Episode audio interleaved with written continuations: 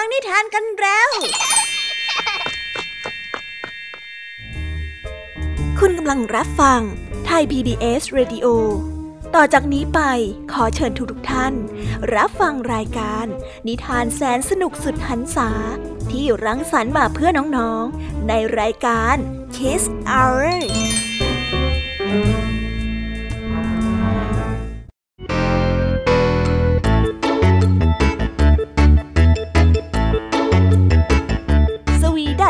ดีน้องๆชาวรายการ Kiss Hour ทุกๆคนนะคะ วันนี้พี่แยมมี่กับผองเพื่อน ก็ได้เตรียมนิทานสนุกๆมาเล่าให้กับน้องๆได้ฟัง เพื่อเปิดจินตนาการ แล้วก็ตะลุยไปกับโลกแห่งนิทานนั่นเอง น้องๆอยากจะรู้กันแล้วหรือยังคะ ว่าวันนี้พี่แยมมี่และผองเพื่อนได้เตรียมนิทานเรื่องอะไรมาฝากน้องๆกันบ้าง เอาละค่ะ เราไปเริ่มต้นกันที่นิทานของคุณครูไหว วันนี้นะคะ คุณครูไหวได้จัดเตรียมนิทานทั้งสองเรื่องมาฝากพวกเรากันค่ะ ในนิทานเรื่องแรกของคุณครูไหว มีชื่อเรื่องว่า นกกระสาแก่ ต่อกันด้วยเรื่อง สิงโตพึ่งและแมงมุมส่วนนิทานของทั้งสองเรื่องนี้จะเป็นอย่างไร และจะสนุกสนานมากแค่ไหน น้องๆต้องรอติดตามรับฟังกันในช่องของคุณครูไหวใจดีกันนะคะ วันนี้นะคะนิทานของพี่แยมมี่ได้จัดเตรียมมาฝากถึง 3 เรื่อง 3รสด้วยกัน และในนิทานเรื่องแรกที่พี่แยมมี่ได้จัดเตรียมมาฝากน้องๆนนั้น มีชื่อเรื่องว่าสองพี่น้อง ต่อกันในนิทานเรื่องที่สองที่มีชื่อเรื่องว่า มังกรตะกละและในนิทานเรื่องที่สามมีชื่อเรื่องว่า อบจอมจ้อส่วนเรื่องราวของนิทานทั้งสามเรื่องนี้จะเป็นอย่างไรและจะสนุกสนานสู้คุณครูไหวได้ไหมนั้น น้องๆต้องรอติดตามรับฟังกันในช่วงของพี่แยมมี่เล่าให้ฟังกันนะคะ นิทานสุภาษิตของเราในวันนี้ เรื่องวุ่นๆเกิดขึ้นที่โรงเรียนอีกแล้วล่ะค่ะ เพราะว่าวันนี้เจ้าจ้อยไม่ได้ทำการบ้านมา เลยต้องรีบตาลีตาเลือกมาทำที่โรงเรียนทำให้ครูพลจับได้ และนอกจากครูพลจะจับได้แล้ว ครูพลยังนำสุภาษิตคำว่านั่งเทียนมาฝากพวกเรากันด้วยค่ะ ส่วนเรื่องราวและความหมายของคำคำนี้จะเป็นอย่างไร น้องๆ อย่าลืมติดตามรับฟังกันในช่วงนิทานสุภาษิตจากเจ้าจ้อยและครูพลของเรากันนะคะ นิทานของพี่เด็กดีในวันนี้ก็ได้จัดเตรียมนิทานมาฝากน้องๆกันอีกเช่นเคยในช่วงท้ายรายการค่ะ และในวันนี้นะคะ พี่เด็กดีได้เตรียมนิทานเรื่องยอหญิงมาฝากกันค่ะ ส่วนเรื่องราวของนิทานเรื่องนี้จะเป็นอย่างไร จะสนุกสนานมากแค่ไหน น้องๆห้ามพลาดเด็ดขาดเลยนะคะในช่วงท้ายรายการกับพี่เด็กดีของเราค่ะ โอ้โห เป็นยังไงกันบ้างล่ะคะ แค่ได้ยินแค่ชื่อเรื่องนิทานก็น่าสนุกแล้วใช่ไหมล่ะคะเด็กๆ พี่ยามีก็ตื่นเต้นอยากจะฟังนิทานที่น้องๆ รอฟังอยู่ไม่ไหวแล้วล่ะค่ะ งั้นเอาเป็นว่าเราไปฟังนิทานทั้งหมดเลยดีกว่าไหมคะ งั้นถ้าน้องๆพร้อมกันแล้ว เราไปพร้อมกันเลยดีกว่านะคะสามสองหนึ่งไปกันเลย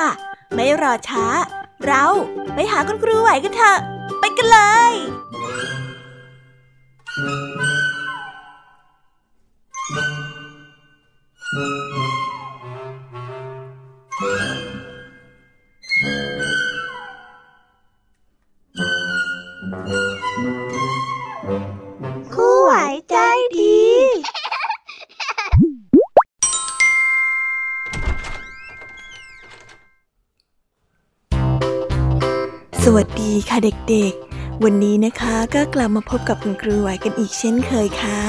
และแน่นอนนะคะ ว่ามาพบกับคุณครูไหวแบบนี้ ก็ต้องมาพบกับนิทานที่แสนสนุกด้วยกันถึงสองเรื่อง และในวันนี้คุณครูไหวได้จัดเตรียมนิทานที่แฝงไปด้วยแง่คิดคติสอนใจมาฝากเด็กๆกันค่ะ และในนิทานเรื่องแรก ที่คุณครูไหวได้จัดเตรียมมาฝากกันนั้น มีชื่อเรื่องว่า นกกระสาแก่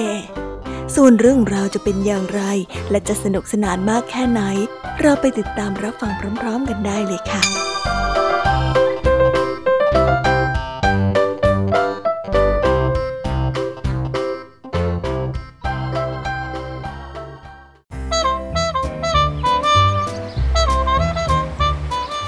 มีหนองน้ำใหญ่แห่งหนึ่งอยู่ในป่า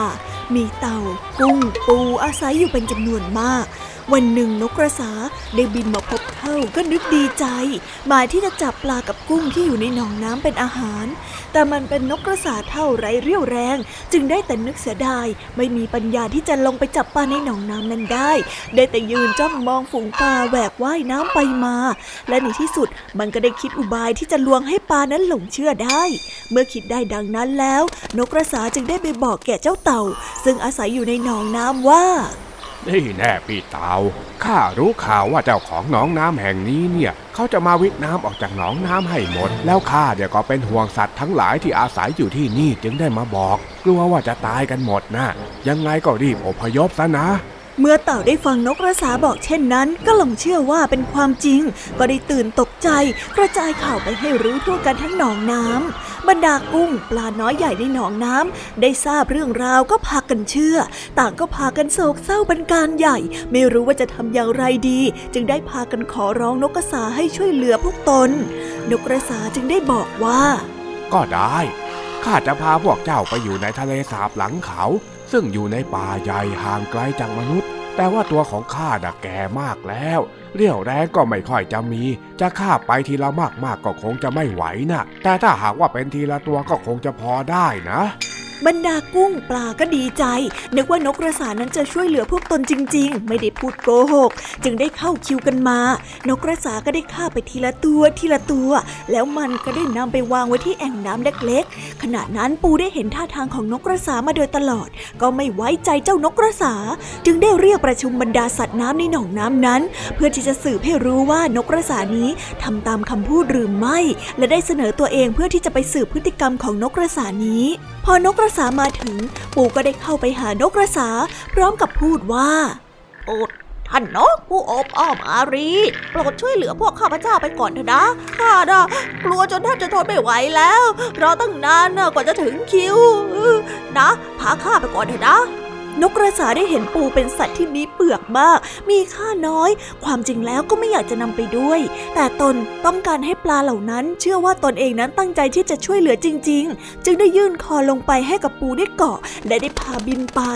หลังจากนั้นก็ได้ลงไปที่ป่าใหญ่ ปูได้มองสำรวจไปรอบๆ ก็ไม่เห็นมีทะเลสาบอะไรเลย เห็นแต่แอ่งน้ำเล็กๆ มีปลาอยู่เต็มไปหมด ปูจึงรู้ว่านกกระสานี้หลอกพวกตน จึงได้ใช้ก้ามหนีบคอของนกกระสาแบบไม่ยอมปล่อย แล้วบอกให้นกกระสานั้นบินกลับไปที่หนองน้ำตามเดิมไม่อย่างนั้นตนจึงงับคอให้ขาด นกกระสาเห็นว่าถ้าไม่ไปตนต้องตายแน่ๆ จึงได้พาเจ้าปูนั้นบินกลับไป เมื่อมาถึงหนองน้ำแล้ว ปูจึงได้บอกบรรดาพวกปลา ว่าพวกเรานั้นถูกนกกระสาหลอก และที่เสียชีวิตระหว่างทางก็มีอยู่มากมายด้วย บรรดาปลา กุ้ง เต่าปู พอรู้เรื่องก็ได้พากันโศกเศร้าไปตามๆกัน เพราะความหูเบาเชื่อง่ายแท้ๆนิทานเรื่องนี้จึงได้สอนให้เรารู้ว่า การเชื่ออะไรโดยที่ไม่ไตร่ตรองซะก่อน ย่อมนำมาซึ่งความเสียหาย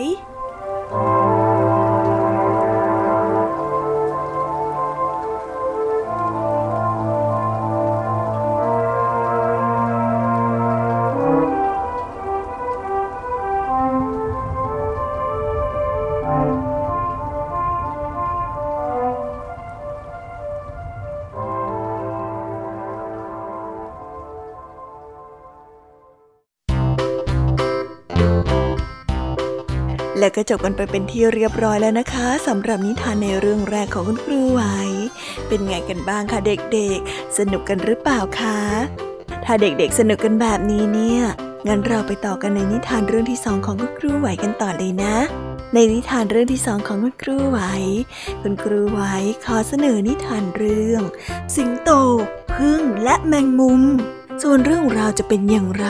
เราไปติดตามรับฟังกันในนิทานเรื่องนี้พร้อม ๆ กันเลยค่ะ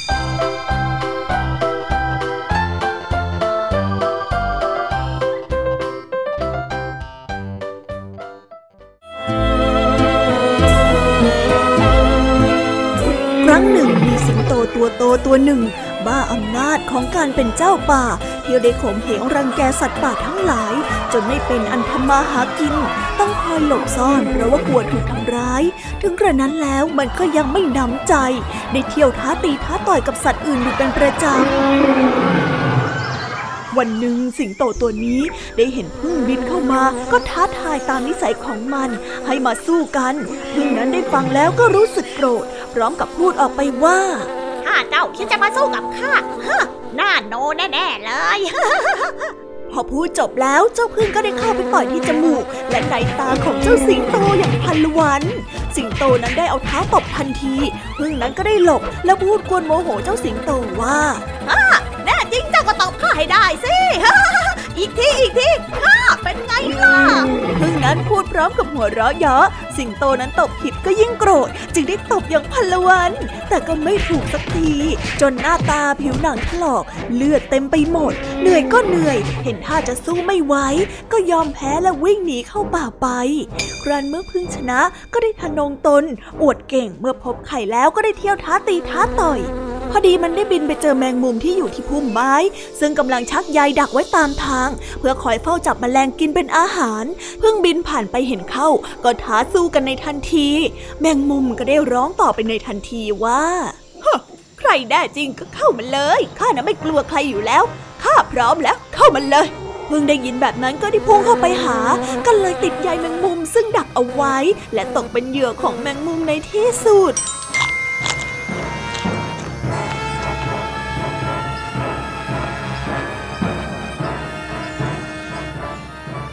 นิทานเรื่องนี้จึงได้สอนให้เรารู้ว่า เหนือฟ้าก็ยังมีฟ้า เหนือยอดหญ้าก็ยังมีคนย่ำนะคะ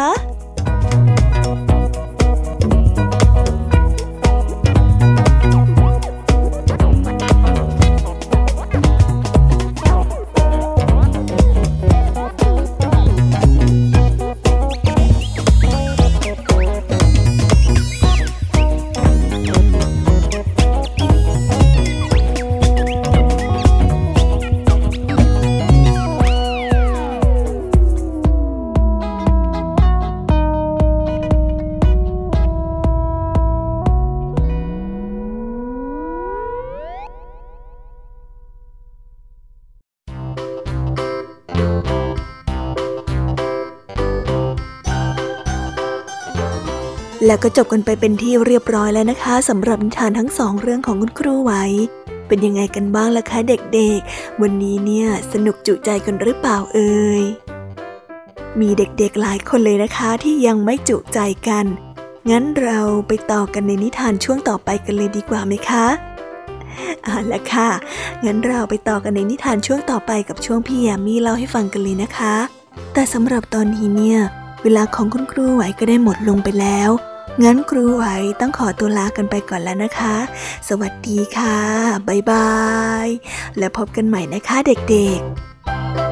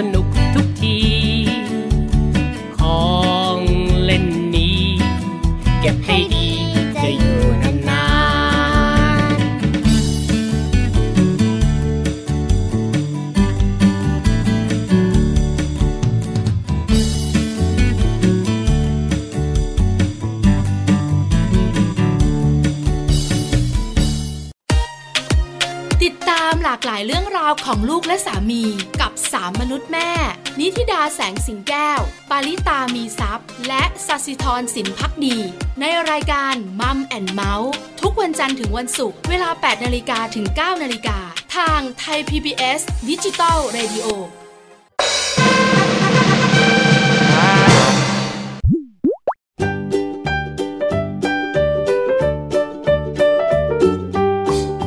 สวีดัสสวัสดีค่ะ น้อง ๆ ที่น่ารักทุก ๆ คนของพี่ยามีนะคะ ก็เปิดรายการมาพร้อมกับเสียงอันสดใสของพี่ยามีกันอีกแล้ว และวันนี้ค่ะนิทานเรื่องแรกที่พี่ยามีได้จัดเตรียมมาฝากน้องๆนนั้น มีชื่อเรื่องว่าสองพี่น้อง ส่วนเรื่องราวจะเป็นอย่างไรจะสนุกสนานมากแค่ไหน เราไปติดตามรับฟังพร้อมๆกันได้เลยค่ะ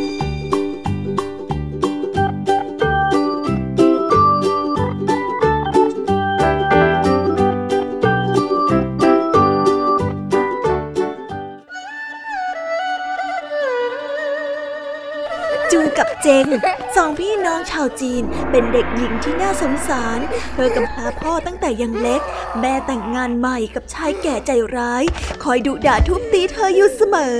ต่อมาไม่นานแม่ของเธอก็ได้เสียชีวิตไปอีกคนนึง ทิ้งให้สองพี่น้องต้องอยู่ด้วยกันกับพ่อเลี้ยง ยิ่งไม่มีแม่ พ่อเลี้ยงก็ยิ่งใช้งานหนักและทุบตีเธอมากยิ่งขึ้น ในที่สุดสองพี่น้องก็ทนความทารุณต่อไปอีกไม่ไหว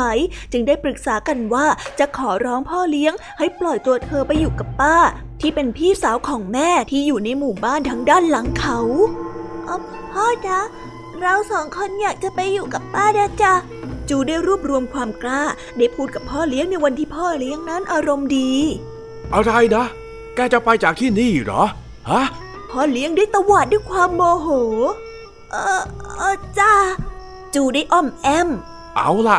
ถ้าหากว่าจะไปจริงๆ เนี่ยฉันก็ไม่ห้าม แต่ว่าพวกแกน่ะต้องหาของที่ฉันต้องการให้ได้ซะก่อน พ่อเลี้ยงมีข้อแลกเปลี่ยน อะไรล่ะจ๊ะสองพี่น้องได้ชิงกันถาม จูต้องหาไฟที่ห่อกระดาษมาให้ฉัน ส่วนเจงก็ไปจับลมที่ห่อกระดาษมา ถ้าหากว่าทำได้เนี่ยฉันก็จะให้ไปนะพ่อเลี้ยงได้ยิ้มชอบอกชอบใจแล้วเดินจากไป ปล่อยให้สองพี่น้องนั้นคุ้นคิดหาวิธีที่เขาต้องการ เอ๊ะเราจะไปเอาไฟห่อกระดาษได้ยังไงนะ จูได้พึมพำนั่นเนสิ ยิ่งให้จับลมห่อกระดาษยิ่งเป็นไปไม่ได้เลย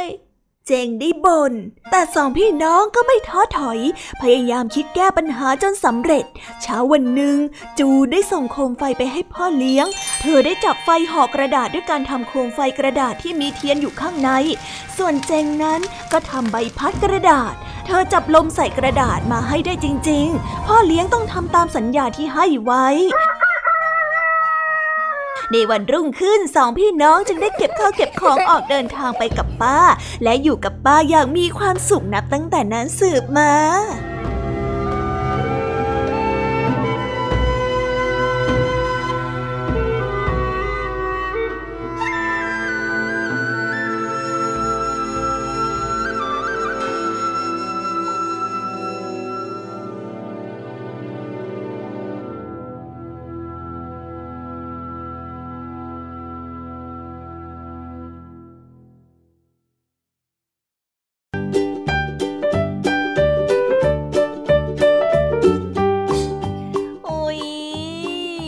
นิทานเรื่องแรกของพี่ยามีกันลงไปแล้วอะเผอแป๊บแป๊บเดียวเอ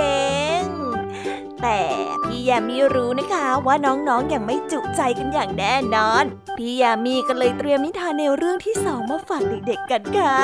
ในนิทานเรื่องที่สองนี้ มีชื่อเรื่องว่ามังกรตะกละส่วนเรื่องราวจะเป็นอย่างไร และจะสนุกสนานมากแค่ไหน เราไปรับฟังพร้อม ๆ กันได้เลยค่ะ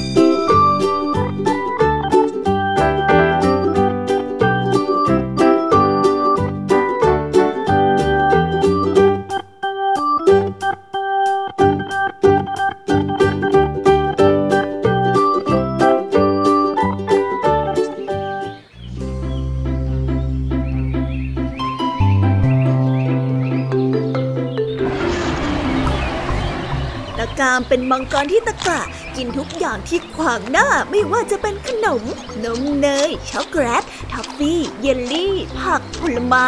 กินแม้กระทั่งเด็กชายตัวเล็กๆที่เกเร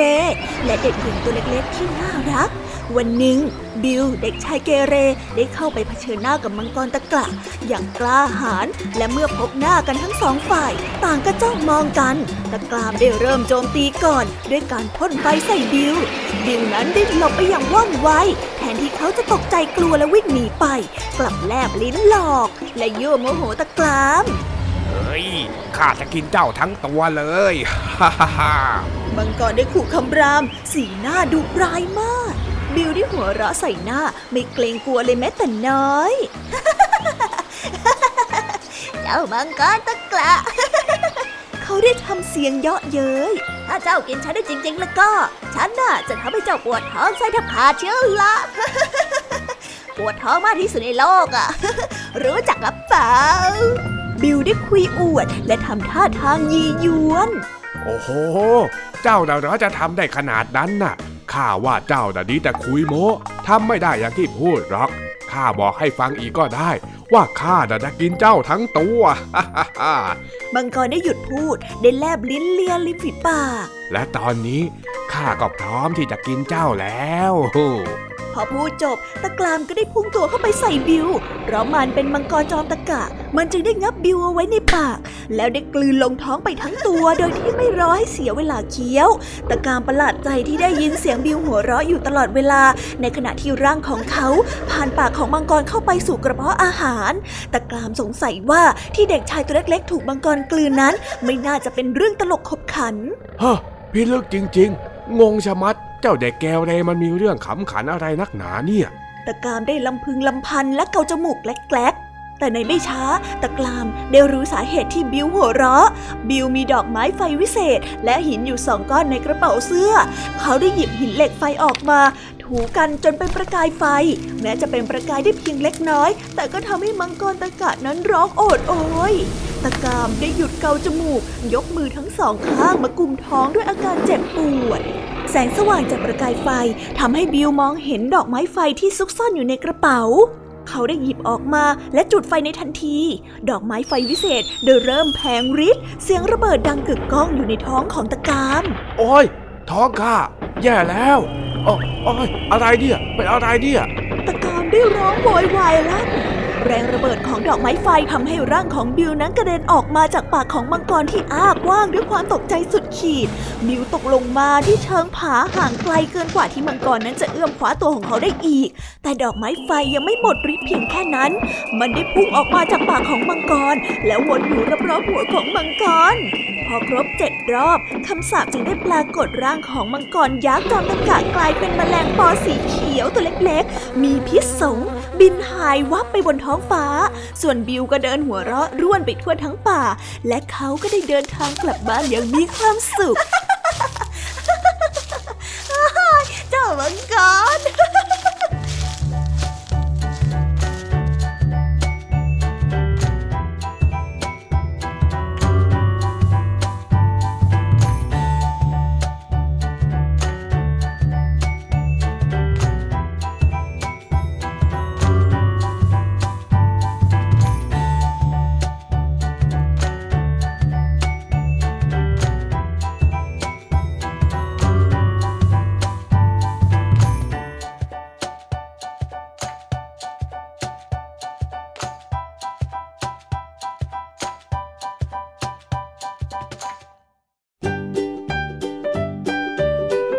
และแล้วก็จบกันไปแล้วนะสำหรับนิทานในเรื่องที่สองของพี่ยามี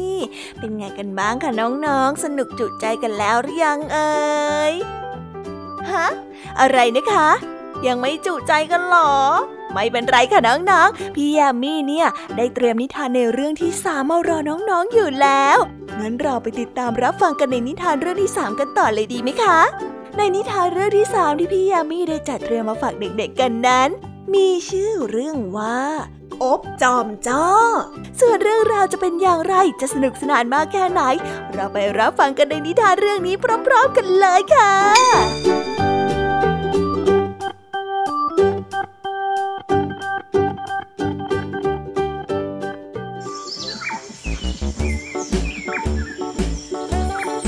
อบเป็นกบที่ช่างพูด วันทั้งวันมีเรื่องคุยไม่หยุดปากจนกระทั่งพ่อแม่และน้องสาว เบื่อที่จะฟังแล้ว ขอร้องให้หยุดพูด แต่อบนั้นก็ยังพูดมากอย่างนั้น จึงได้ครองตำแหน่งพ่อจอมจ้อประจำหมู่บ้านวันหนึ่งในขณะที่อบออกไปเดินเล่นกินลมชมวิวอยู่ที่ริมบึง อบก็มาเจอขอนไม้ใหญ่ขวางหน้าอยู่ อบพยายามจะกระโดดข้ามขอนไม้ แต่ก็พลาดท่าเสียทีข้ามไปไม่พ้น หกล้มหัวขมำปากทิ่มลงไปบนขอนไม้ แตกและเป็นแผลยาว เลือดไหลอาบ อบนั้นเจ็บมาก รีบวิ่งไปหาหมอโดยทันที เออเออเจ็บเจ็บเจ็บเออเออ โอ้โห ปากฉีกขนาดนี้เนี่ยต้องเย็บแผลหน่อยนะ คุณหมอได้ตรวจดูแผลอ่าเย็บเหรอครับเออเออเออเย็บเลยล่ะอบได้ครางกลัวเจ็บมากแต่ก็ทำตาปิ๊บปิ๊บยอมให้หมอเย็บปากแต่โดยดี เมื่ออบกลับมาถึงบ้าน พ่อได้ร้องทักเป็นคนแรก อ้าว นั่นไปทำอะไรมาล่ะ ปากบวมเป่งเชียวนะลูกอบนั้นตอบไม่ได้ เพราะว่าหมอเย็บปากอบติดกัน ว้ายลูกแม่ฮะนี่มันเรื่องอะไรกันเนี่ย แม่ได้อุทานเสียงหลง ไม่มีคำตอบจากอบตามเคย น้องสาวพอได้เห็นอบก็หัวเราะกาและพูดหัวเราะเยาะเย้ยไปเดินเล่นเดี๋ยวนี้กลับมาเป็นใบสละ อบอึดอัดแทบจะอกแตกตาย เขาอยากจะตอบโต้แต่ก็ทำไม่ได้ ไรยิ่งไปกว่านั้นเขายังกินอะไรไม่ได้อีก โดยเฉพาะไอศครีมของโปรด อบได้ถูกปิดปากอยู่นานถึง 7 วัน ไม่ได้พูดไม่ได้กิน เขาเองก็บอกไม่ถูก ว่าระหว่างทั้งสองอย่างนี้อะไรร้ายกว่ากัน เขาได้กลับไปหาหมอตามนัด เออ แผลหายดีแล้วนะ งั้น เดี๋ยวเลาะไหมได้เลย หมอได้ใช้กันไกลอันคมกริบตัดเส้นไหมที่เย็บปากอบเอาไว้ อบก็อาปากได้เหมือนเดิมฮ่าฮ่าโอ้ได้แล้วโอ้ได้แล้วนะว่าไงอะ ไปไหนมาล่ะวู้สวยจังเลยนะเนี่ยวันนี้พี่สาวอ๋อเดี๋ยวเดี๋ยวเดี๋ยวเดี๋ยว เดี๋ยวเอาระวังเหยียบมดนะจ๊ะ เนี่ยมดมันเดินดุกดิกดุกดิกอยู่เนี่ย ระวังระวังหน่อยนะเพื่อนโลกกันนะโอ้น้ำเนี่ยใสจริง ๆ เลยนะ น่าลงไปเล่นจังเลยฮะว้าวไหมพี่กระโลกว้าวพี่หนอนแสนสวย วันนี้ออกมากินน้ำค้างเหรอจ๊ะฮ่าเหี่ยวจังมีอะไรกินบ้างล่ะเนี่ยอบได้พูดประโยคแรกเมื่อถึงบ้าน แล้วก็กลับมาเป็นพ่อจอมจ้ออีกครั้งหนึ่ง ผมว่าผมไม่ได้พูดมานานแล้วเมื่อผมได้พูดแล้วผมก็ดีใจมากๆเลยละครับคุณแม่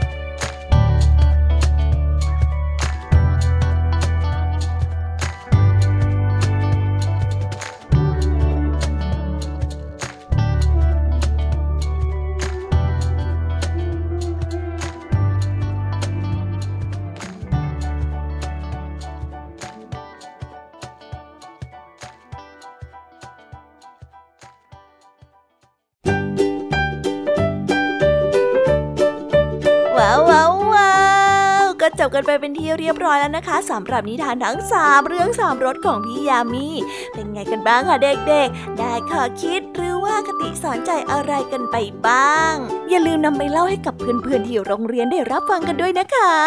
แต่สำหรับตอนนี้เนี่ยเวลาของช่วงพี่ยามีเล่าให้ฟังก็หมดลงไปแล้วล่ะค่ะพี่ยามีก็ต้องขอส่งต่อน้องๆให้ไปพบกับลุงทองดีแล้วก็เจ้าจ้อยในช่วงต่อไปกันเลย เพราะว่าตอนนี้เนี่ยลุงทองดีกับเจ้าจ้อยอะบอกว่าให้ส่งน้องๆมาในช่วงต่อไปเร็ว อยากจะเล่านิทานจะแย่แล้วเอาละค่ะงั้นพี่ยามีต้องขอตัวลากันไปก่อนแล้วนะคะ เดี๋ยวกลับมาพบกันใหม่บ๊ายบายไปหาลุงทองดีกับเจ้าจ้อยกันเลยค่ะ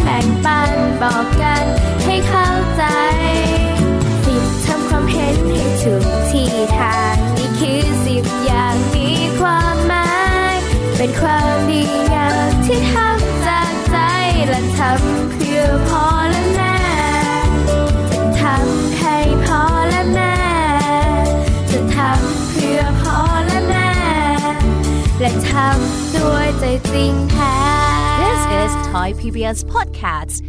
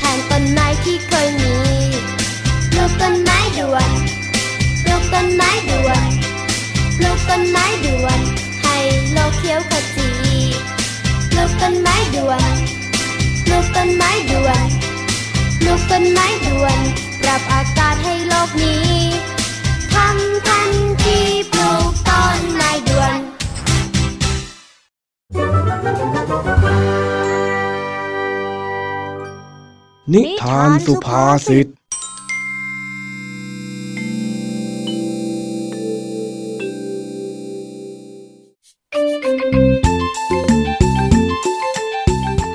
เมื่อคืนเจ้าจ้อยมัวแต่ดูละครตอนจบ จนลืมไปว่ามีการบ้านที่ต้องทำพอถึงตอนเช้า เจ้าจ้อยเลยรีบตาลีตาเหลือกไปโรงเรียน แล้วนั่งปั่นการบ้าน จนครูพลเดินมาเห็น จึงได้เดินเข้าไปถาม อ้าวจ้อย มาโรงเรียนแต่เช้าเชียวนะเนี่ย เออ ครับคุณพลเออคือว่าวันนี้ผมอยากมาดูความสะอาดของห้องนะครับ อ๋อ รีบมาทำเวรว่างั้นเถอะใช่ครับเอออะไรทำนองนั้นนะครับ แล้วนั่นเขียนอะไรล่ะน่ะ ท่าทางดูรีบรีบนะเราอะฮะ ปิดบังอะไรอยู่หรือเปล่าเนี่ยเออเออไม่มีอะไรครับ ผมไม่ได้ปิดบังอะไรเลยเออผมก็แค่เขียนบันทึกความเรียบร้อยนะครับ งั้นเหรอ ครับ อ่า งั้นครูขอดูความเรียบร้อยของเธอหน่อยสิ เออเออจะดีเหรอครับครู แต่นี่มันก็เป็นแค่บันทึกเองนะครับ ดีสิครูจะได้รู้ว่าวันนี้เนี่ย ห้องเรียนของเราเรียบร้อยหรือเปล่า ถ้าไม่เรียบร้อยครูจะได้ปรับปรุงแก้ไขยังไงล่ะ เอออะไรการไม่ได้เหรอ ครูขอดูหน่อยสิคือ ตอนนี้ใกล้จะเข้าแถวแล้ว ผมต้องรีบออกไปเตรียมตัวเข้าแถวก่อนนะครับ ไปแล้วครับ อืม ดูมีพิรุษน่าสงสัยมากๆเลยนะเนี่ย เป็นอะไรกันนะเจ้าจ้อยจากนั้นก็ได้เวลาเข้าแถวตอนเช้า พอถึงเวลาเรียน ทุกคนก็ส่งการบ้าน ครูพลได้ตรวจการบ้านให้เด็กๆ จนมาเจอสมุดการบ้านของเจ้าจ้อย ที่พบว่ามีแต่คำตอบที่ผิดพลาด จึงได้เรียกเจ้าจ้อยมานั่งคุยด้วย อะ ไหนลองบอกครูสิ ว่าเมื่อเช้าที่ครูเห็นน่ะมันคือสมุดอะไรกันแน่ อย่าโกหกนะ เพราะจริงๆน่ะครูรู้คำตอบอยู่แล้ว เออ เมื่อเช้า คือสมุดการบ้านนะครับ แต่ว่าครูพลจะว่าจอยไม่ได้นะครับ เพราะยังไงซะก็ถือว่าผมทำการบ้านส่งนะ ถึงจะทำตอนเช้าแต่ก็ไม่ได้หมายความว่าไม่ทำนี่นะแหมหัวหมอซะด้วยคำพูดคำจาของเธอเนี่ยนะ แต่ทำมาส่งก็ไม่ได้หมายความว่าไม่ได้ทำผิด แถมยังเป็นการทำการบ้านที่ผิดอย่างไม่น่าให้อภัยซะด้วย เนี่ยดูสิ เธอตอบอะไรก็ไม่รู้ ไม่ได้เกี่ยวข้องกับคำถามเลย เล่นนั่งเทียนเขียนมาแบบนี้เนี่ย มันลำบากคนตรวจรู้ไหมนั่งเทียนเหรอครับ เมื่อเช้านี้ผมไม่ได้จุดเทียนนะครับ แล้วบนเทียนก็ร้อนจะตายอะใครจะไปนั่งล่ะครับ ไม่ใช่แบบนั้น นั่งเทียนที่ครูพูดน่ะเป็นสำนวนไทยที่หมายถึง การพูดหรือเขียนโดยคิดเอาเองต่างหากเล่าอ๋อแต่ว่าผมก็ตั้งใจรีบมาทำการบ้านแล้วนะครับ แค่เวลามันไม่พอ ผมก็เลยต้องรีบเขียนเท่านั้นเอง เวลาวันนี้ไม่พอ เพราะว่าไม่ได้ใช้เวลาเมื่อวานให้คุ้มค่าใช่ไหมเออ เมื่อวานตอนค่ำๆทำอะไรไหนบอกครูหน่อยสิก็ดูละครตอนจบกับแม่นะครับ แล้วตอนเย็นล่ะทำอะไรฮะ ก็ไปเตะบอลกับเพื่อนๆนะครับ เห็นไหม ไม่มีเวลาจะใช้ทำการบ้านเลย พอเวลาเหลือน้อยก็ต้องรีบ จนไม่มีเวลาหาคำตอบที่ถูกต้อง ดูสิเนี่ย ข้อนี้ถามว่าดาวอังคารอยู่ไกลจากโลกกี่กิโลเมตร เธอก็ตอบว่าดาวเสาร์แบบนี้มันเกี่ยวกันไหมเนี่ยขอโทษครับครู ไปไปไป เอาไปทำตอนพักเที่ยง แล้วตอนบ่ายก็เอามาส่งครูใหม่นะค รูใหม่ จะมีครูย้ายเข้ามาใหม่ล่ะครับ แล้วทำไมผมต้องส่งครูใหม่ด้วยอะยังยังยังจะกวนอีกนะ รีบไปเลย ก่อนที่ครูจะตัดสินใจทำโทษ เดี๋ยวเถอะเดี๋ยวเถอะครับ ขอบคุณที่ให้โอกาสผมแก้ตัวนะครับ คราวนี้ผมจะไม่นั่งเทียนเขียนมาแน่นอนครับ ดีมากดีมากงั้นก็ไปได้แล้ว ครับผม บไปแล้วนะคะสำหรับนิทานสุภาษิตสนุกสนุกจากจอจอยจอบปัญหาของเรา แต่เดี๋ยวก่อนนะคะน้องๆ อย่าเพิ่งรีไปไหนนะคะ เรายังมีนิทานแสนสนุกจากน้องเด็กดีมารอน้องๆอยู่แล้ว ถ้าน้องๆพร้อมกันแล้ว เราไปฟังนิทานจากพี่เด็กดีกันเลยค่ะ「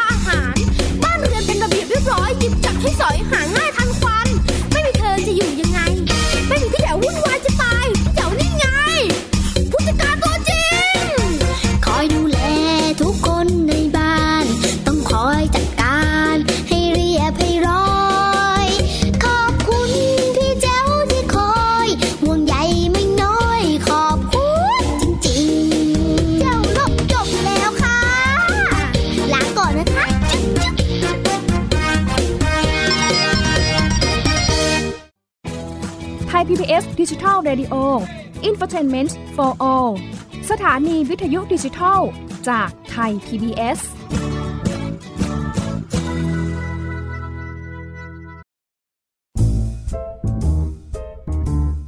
นิทานเด็กดี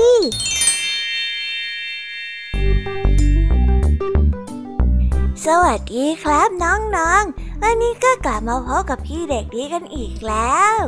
และแน่นอนว่ามาพบกับพี่เด็กดีแบบนี้ ก็ต้องกลับมาพบกับนิทานที่แสนสนุกกันในช่วงท้ายรายการ และวันนี้นะครับ พี่เด็กดีก็ได้เตรียมนิทานเรื่อง ดอชดามาฝากกัน ส่วนเรื่องราวจะเป็นอย่างไร ถ้าน้องๆออยากจะรู้กันแล้ว งั้นเราไปติดตามรับฟังกันได้เลยครับ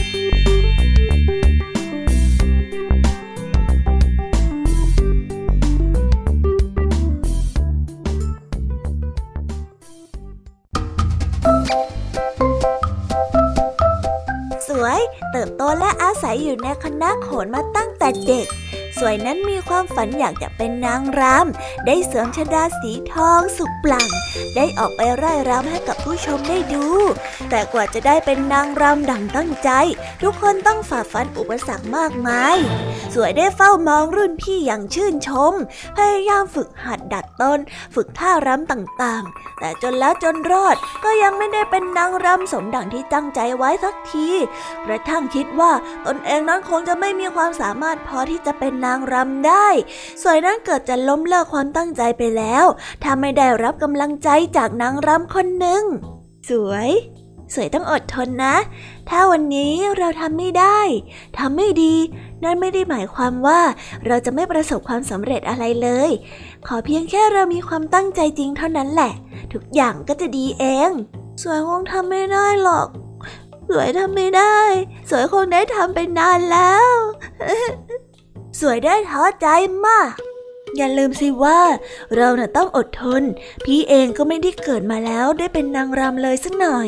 นางรำรุ่นพี่ได้พูดแบบยิ้มยิ้มพลางกับจับมือของสวยเอาไว้แน่น เด็กน้อยได้มีกำลังใจขึ้นอีกครั้ง สวยนั้นกลับไปฝึกซ้อม พยายามให้หนักขึ้น ใส่ใจมากขึ้น มีโอกาสก็ขอให้นางรำคนอื่นต่อท่ารำที่ยากขึ้นให้อีก จนวันหนึ่งหัวหน้าคณะที่ได้เห็นความตั้งใจของสวยมาโดยตลอด ได้เรียกให้สวยมาหา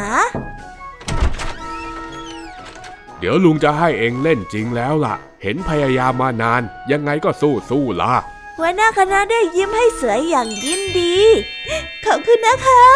ขอบคุณนะคะ สวยดีใจจนเนื้อเต้น ได้เฝ้าแต่รอวันแสดงจริง เมื่อวันนั้นมาถึง หญิงสาวได้แต่งตัวอย่างประณีต บรรจงสวมชดาสีทองสุกปลั่งและออกไปไร่รำท่ารำอ่อนช้อยสวยงาม ผู้ชมได้มองอย่างตกตะลึง บางคนนึกว่าสวยนั้นเป็นนางในวรรณคดีจริง ๆ ได้ซ้ำไป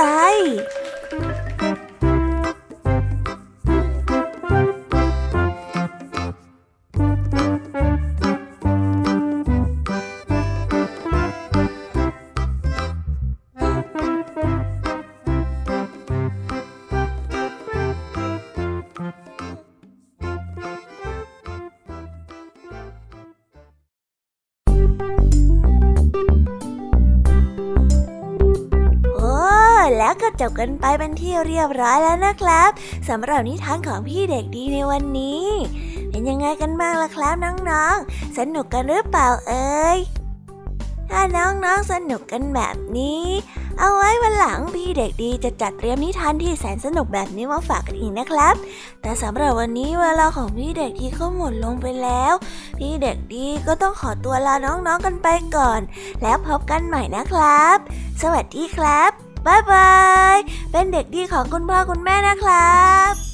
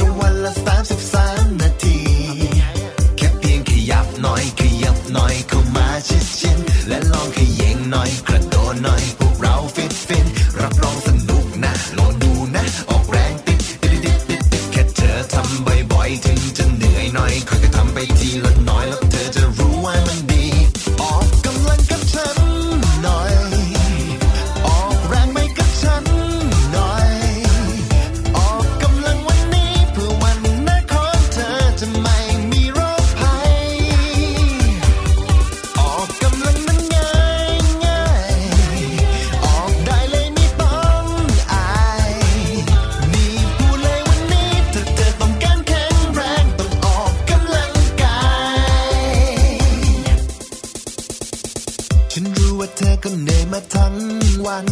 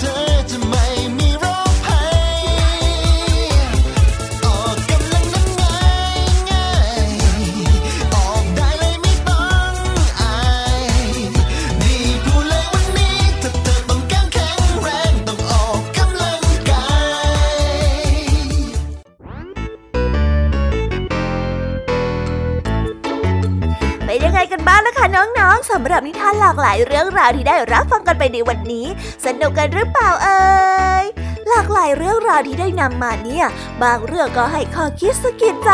บางเรื่องก็ให้ความสนุกสนานเพลิดเพลิน แล้วแต่ว่าน้องๆเนี่ยจะเห็นความสนุกสนานในแง่มุมไหนกันบ้าง ส่วนพี่ยามีแล้วก็พ่องเพื่อนเนี่ยก็มีหน้าที่ในการนำนิทานมาส่งตรงถึงน้องๆแค่นั้นเองละค่ะ แล้ววันนี้นะคะ เราก็ฟังนิทานกันมาจนถึงเวลาที่กำลังจะหมดลงอีกแล้วอะหอย ใคร ที่ฟังไม่ทันเนี่ย หรือว่าฟังไม่ครบ ก็สามารถไปย้อนรับฟังได้ที่เว็บไซต์ไทย PBS Radio หรือที่แอปพลิเคชันไทย PBS Radio ได้นะ ถึงเวลาที่จะต้องกล่าวคำลาแล้วล่ะค่ะ พี่ยามีต้องคิดถึงน้องๆอีกแน่เลย แต่ไม่ต้องห่วงนะคะน้องๆ พี่ยามีเนี่ยขอสัญญาเลยว่า จะกลับมาพบกันใหม่พร้อมกับนิทานที่แสนสนุกแบบนี้กันอีกแน่นอนค่ะน้องๆ อย่าลืมนำข้อคิดดีๆ ที่ได้จากการรับฟังนิทานที่แสนสนุกของคุณครูไหว พี่ยมมี่ลุงทองดีแล้วก็เจ้าจ้อย และก็นิทานจากพี่เด็กดีในวันนี้ไปใช้กันด้วยนะคะ เด็กๆ เอาไว้พบกันใหม่ในวันพรุ่งนี้นะสำหรับวันนี้พี่ยามีต้องขอตัวลากันไปก่อนแล้วล่ะค่ะ สวัสดีค่ะ บ๊ายบายนะคะนังนงและพบกันใหม่ค่ะ